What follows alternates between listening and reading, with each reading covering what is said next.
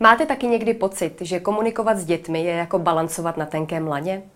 A že hezké vztahy, porozumění a už jen fakt, že za vámi přijdou s každým problémem, nejsou vůbec automatické? O tom všem si v dalším dílu podcastu Maminka.cz budu povídat s koučkou, lektorkou a poradkyní Janou Ondříčkovou.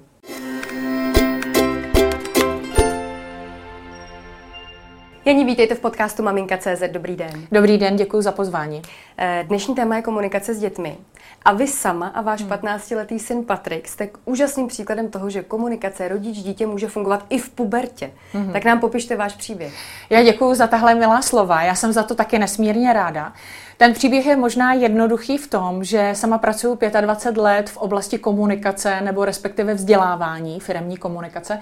To znamená, že pomáhám firmám, jednotlivcům i týmům k tomu, aby se jim lépe komunikovalo. A to, co zavádím právě v praxi jednotlivých firm, zavádím i doma. A to je ten náš celý příběh.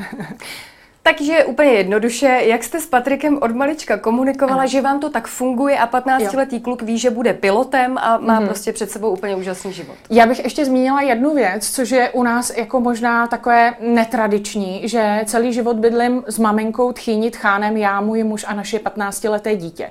Což je ještě zajímavé pro ten příběh samotný, že jsou to tři generace a dvě rodiny, nebo tři rodiny v jedné kuchyni. Velká tak, zkouška komunikace. Ano.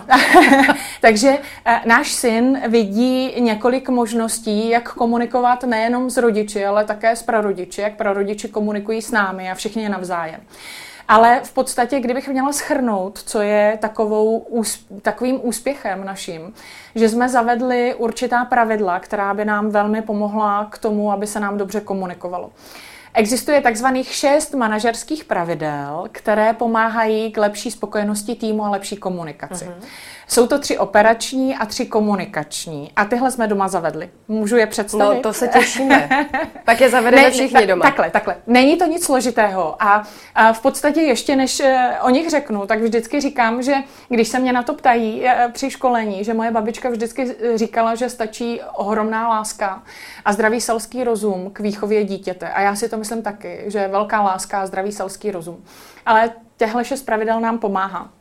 Když na seminářích říkám, že každou neděli máme poradu, jednou za kvartál hodnotící rozhovor a občas někdo s nás dostane vytýkací dopis, tak mi to nevěří, ale je to tak. Takže k těm pravidlům to, co máme jakoby nastavené, je, že jednou za čas si spolu sedneme a to je eh, ta nedělní procházka, které neříkáme porada. Prostě každou neděli máme takový pozitivní rituál, kdy se jdeme projít a tam si vyříkáme to, co jsme za ten týden nestihli. Uh-huh. Vzniklo to spontánně, bylo to jako příjemné. A pak máme mezi sebou rozdělené úkoly, eh, tak aby bylo jasné, že eh, každý se podílí na té společné domácnosti.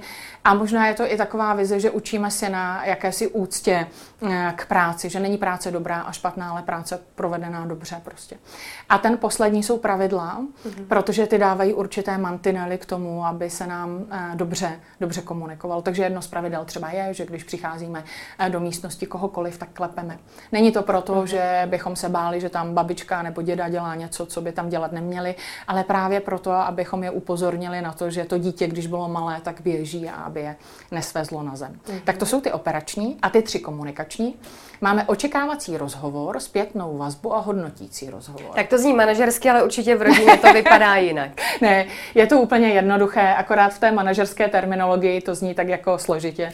Je to o tom, že jsme se naučili od útlého dětství s Patrikem, když si potřebujeme něco říct, já jemu nebo on mě, a najít místo a to místo je u stolu v kuchyni a tam si říkáme, co mě nebo jemu vadí a nebo co nás mrzí. A akorát v minulosti to bylo většinou tak, že já jsem říkala Patričku, pojď, já si uvařím čaj a tobě uvařím kakao a já ti potřebuju něco říct. A dneska už je to tak, že Patrik mi říká, pojď maminko, já ti uvařím kávu, sobě uvařím čaj a já ti potřebuju říct, že jsem slyšela, jak si křičela na tatínka a fakt se mi to nelíbilo.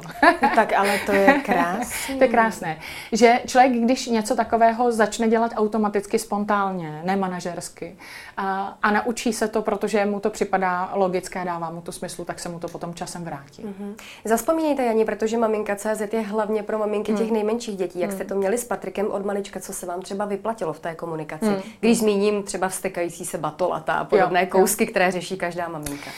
Já musím říct, že jsem k tomu zase takhle přistupovala trošku manažersky, protože, a hned to řeknu, já jsem jako přesvědčena, že každý rodič v tom nejútlejším věku by měl plnit čtyři role. A to je, že by měl být kamarád, takže jsme si s Patrikem hodně povídali. Prostě jsem si klekla na koberec a hrála jsem si s, s autíčkem, tak jak si hraje každý rodič a chtěla jsem, aby ve mně mě viděl svého kamaráda. Od malička se mi ale vyplatilo, že jsem byla taky někdy vůdce, protože jsem občas práskla do toho stolu a řekla a jde se spát. A možná z toho titulu, že i ta lvice musí někdy zařvat, aby to lvíče pochopilo, ano. kdo je tady pánem. A ne ve zlém, opravdu v tom. A možná pro uh, maminky, které se jako bojí někdy toho zvýšeného hlasu, anebo mají dokonce traumata, že zvedli hlas, tak bych jim chtěla říct, že eh, zrovna v pubertě se jim to krásně vrátí, protože možná oni sami si vzpomenou, že někdy něco chtěli a jejich rodič eh, třeba odejít z němčiny nebo z angličtiny z nějakého kurzu a rodič eh, třeba řekl, víš co, ne, mm. a oni dneska říkají, díky tobě, maminko, já mm. jsem neodešla a mám jako tu školu, kterou, která mi pomohla dělat tu profesi, kterou dneska dělám. Takže jsem trošku vůdce byla. U toho nejmenšího dítěte a doteď, a možná v té pubertě ještě víc než u toho nejmenšího dítěte, jsem byla motivátor. Motivátor to je ten rostleskávač, který chodí na všechny besídky, sedí v první řadě, má transparenty mm-hmm. a dělá jupí, to se ti povedlo. A začíná to už toho, u toho nočníku, že za tři kapky mm-hmm. velký potlesk mm-hmm. a teď. Pozbuzujete se ve vědomí. Teda. Jasně. Mm. A poslední, že jsem navigátor a navigátor uh, pro mě znamená, že ten rodič je vlastně o dva kroky dopředu a uh, než abych křičela, tak jsem pořád vysvětlovala. Já jsem měla pocit, že nejvíc na vaši otázku, co u toho malého dítěte jako fungovalo, že jsme si ovšem povídali. Ale ne, že jsem byla s dítětem jako vedle něj, ale spolu a že jsme si povídali o všech věcech, takže dřív, než jsem začala křičet, tak jsem začala vysvětlovat, proč to tak chci a on možná někdy jako a hledali jsme kompromis, chodili jsme prostě najít tu střední cestu. Mm-hmm. Čili taková ta věta, na to si ještě Patriku Malý u vás nezazněla u toho vysvětlování. No, teda musím říct. Nebo vám uletla. Je to lidské. ne, ne, ne. Já jako m, jsem přesvědčena, že když malé dítě se dívá a v sobotu ráno nebo v neděli na pohádky na televizi a občas je tam nějaká reklama, která tam nemá být, anebo vzhledem k tomu věku opravdu mm-hmm. nepřísluší, tak jsem určitě jako každá máma řekla, Patričku, já ti to vysvětlím později. E, Píš si to. to je jedno z těch témat, ke kterému se vrátíme, ale, ale bylo to později. Krásná upřímnost, děkuji za ní. Eh, když jste mluvila o tom být tak trošku vůdce, tak ano. to myslím, že je živá voda pro všechny maminky, které právě tu až možná přílišnou benevolenci hmm. Eh, toho dneška danou různými výchovnými směry řeší. Hmm. A občas mají právě i to trauma z toho, že hmm. na to hmm. dítě někde zakřičeli. Hmm. Jak vy se díváte ze své pozice poradkyně a koučky na různé třeba výchovné směry, kterými hmm. se můžeme řídit, mohou být inspirací, ano nebo ne? Hmm. To je velmi tenký let. Já s respektem ke všem autorům, který určitě přináší skvělou myšlenku zacílenou na vztah matka-dítě nebo na rozvoj toho dítěte, ať už eh, paní Montessori nebo jaká, jakýkoliv jiný směr, je určitě jako strašně fajn. Já bych se jenom velmi bála jakéhosi fanatismu anebo zaciklení v tom jednom směru. Já jsem přesvědčená o tom, že sto lidí sto chutí, že není na světě člověk, ten aby se líbil lidem všem, že každá maminka je jiná, každé dítě je jiné, každé to období je jiné a že je pro mě strašně důležité, aby ten rodič byl pozitivním rodičem. Já o sobě si myslím, že jsem pozitivním rodičem se systémovým myšlením, mm-hmm. takže aby oni eh, prostě používali zdravý selský rozum, ne, neměli trauma z toho, že něco dělají špatně, protože dělají všechno, jak nejlépe umí. A že bych eh, prostě, a to je pro mě jako velmi důležité, se bála jenom toho zobecňování, protože když se pro mě řekne nevýchova a člověk se nepodívá pod tu pokličku, protože principiálně eh, je ten směr eh, stanovený velmi dobře, tak by to znamenalo určitá jako benevolence. Uh-huh. A já jsem přesvědčena, že to dítě potřebuje mít právě ta pravidla, aby bylo spokojenější, protože je to, a teď mi promiňte, maminky, je to jako, když máte pejska, když má pravidla, když ví, když eh, ráno vstává, kdy jde spát, kdy se nají, jak to bude fungovat. A je, je to stejné jako u toho dítěte, je mnohem spokojenější. Je ukotvené. Se, je ukotvené, uh-huh. se orientuje tam, kde má. Když vaše cesta dnes, už máte velkého syna, ale přece jen třeba zabloudíte někde do parku, ano. na hřiště, vidíte dnešní rodiče. Hmm. Co tak jako vás napadne, jaký třeba jsou? Já někdy sleduju ty extrémy a ty jsou dvojí. Že buď si s dítětem nepovídají vůbec, to mě fascinuje, že jedou v tramvaji a, a mm-hmm. dítě tam sedí a maminka se dívá do mobilu a vlastně jako by tam to dítě nebylo. A to mi připadne strašná škoda. A nebo komunikují jenom v těch příkazech sedni, nekopej, pojď už, napí se, nepí. A druhý extrém a potom je, že s tím dítětem komunikují jako úplně s dospělým partnerem. Ano. V tom slova smyslu, že to tříleté dítě by názorově mělo odpovídat 20-letému člověku. A to pro mě je taky takovým otazníkem, nad kterým se občas zamýšlím. Tehle dva extrémy mě překvapují na té ulici. A kde je podle vás ta zlatá střední cesta? Když použijeme třeba i ten příklad z té tramvaje, mm-hmm. tak jak myslíte, že, ne, nechci říkat ideální, nebudeme globalizovat, že je mm. ideální maminka nebo něco takového, ale jak byste to viděla ve mm. vašich očích? Já, jsem, když jsem měla nedávno na jedno školení, tak se mi přesně stalo, že maminka čekala na metro s malým chlapečkem, který si hrál s takovou plastovou láhví a maminka s ním vůbec nemluvila, to dítě občas hodilo tu láhev na zem. A když se na něj podívala, tak mu úplně uh, klasicky říkala, nehaž to na zem, Druhá věta byla, nehož to na zem nebo rozbiješ, to dítě, nebo to rozbiješ, to dítě to chvilku vydrželo, pak to hodilo po třetí, po čtvrtý. Tak maminka odpověděla, nehož to na, na zem nebo tě zmydlím. Ještě chvilku dítě vydrželo, po třetí to, nebo po čtvrté, po sedmé ho to zhodila a maminka ho zmydlila. Ano.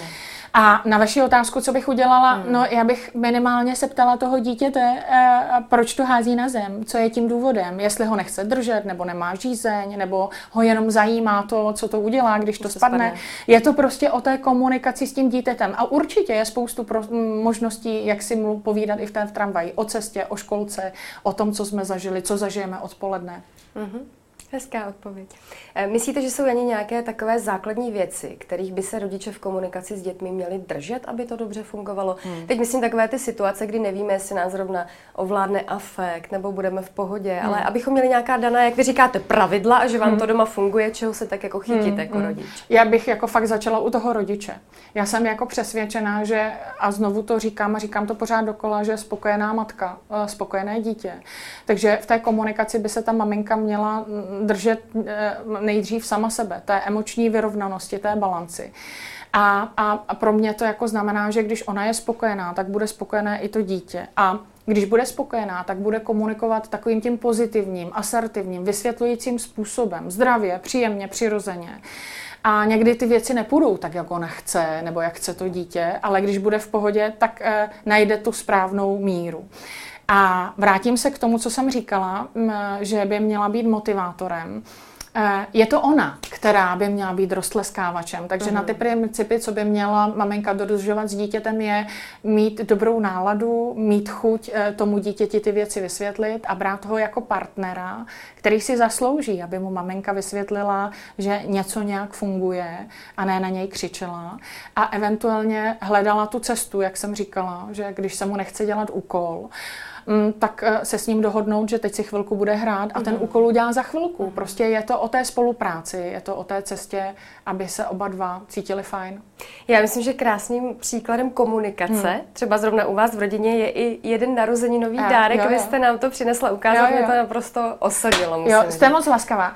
A takhle, já jsem říkala, že existuje, nebo eh, u nás v domácnosti tím, že mám ráda systém, systémové myšlení, v tom, že všechno souvisí se vším, tak jsem říkala, že jsou strašně důležitá pravidla. A ta pravidla eh, sebou nesou i takový směr vize. Mimochodem našim dětem se dneska říká bludičky a sněhová vločka v pubertě. Mm-hmm. A používáme to i v těch manažerských seminářích. Já se hned k tomu dárku dostanu, omlouvám se, že takhle cyklím. Ale bludičky se jim říká, protože jim chybí vize. Mm-hmm. Že žijeme v době možností, možností a oni mají úžasnou možnost vybrat si spoustu věcí, ale je to stejné, jako když jdete do obchodu a tam jsou dvoje boty v době mého dětství a mládí. Já jsem si vybrala jedny nebo druhé. A dneska jsou mhm. děti, které si můžou vybrat z 250 bot. A ty bludičky znamená, že hledají směr.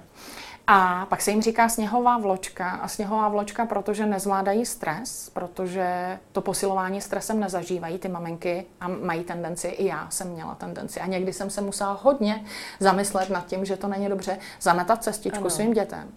A ta pravidla by měly určit přesně tohle dohromady. To znamená, že občas jsem taková teta Kateřina, která říká, že nejdřív práce, potom zábava uh-huh. a, a bez práce nejsou koláče a celou řadu jiných věcí. No a my jsme mm, těsně těsně před 15. narozeninami, které jsou takovým mezníkem pro mě a jsou jako v těch pubertálních letech podle mě důležité, s rodinou sedli a udělali 15 pravidel laskavých doporučení pro šťastné dospívání. Kdybyste se mě zeptala, jestli byl šťastný syn, tak musím říct, že kdyby dostal iPhone 14, tak by byl šťastnější. Takže tohle ocení později. Jo, jo, já věřím tomu, že ve 14 třeba, ne ve 14, eh, ve 40, eh, že se podívá a řekne, že mm, na začátku to první pravidlo je nikdy nezapomeň, že nejdůležitější je láska a láska i hory přenáší. A je tam spoustu věcí mm, a poslední pravidlo 15. je třeba žij přítomným okamžikem, život je dar. A co bylo nezměníš, co bude neovlivníš a buď pánem dnešního dne a parádně si ho užij. To souviselo s těmi 15. narozeninami. A protože eh, dvě babičky, eh, já a manžel, jsme si sedli a řekli jsme si, že chceme si nově něco k těm 15 nám předat. A to je to do života. Tak jsme vymysleli těchto 15 pravidel, které byly pro každého z nás nějakým způsobem důležité. Důležité. Takže tam má generačně krásně ano. spojené, komunikačně. Ano. Popřejme všem rodičům a dětem, ať se jim ta komunikace daří, ať mají třeba taky takovéhle dárky, eh, které děkuju. potom člověk ocení. A moc děkuji Ondříčkové. Díky, nashledanou. Já taky děkuji. Nashledanou.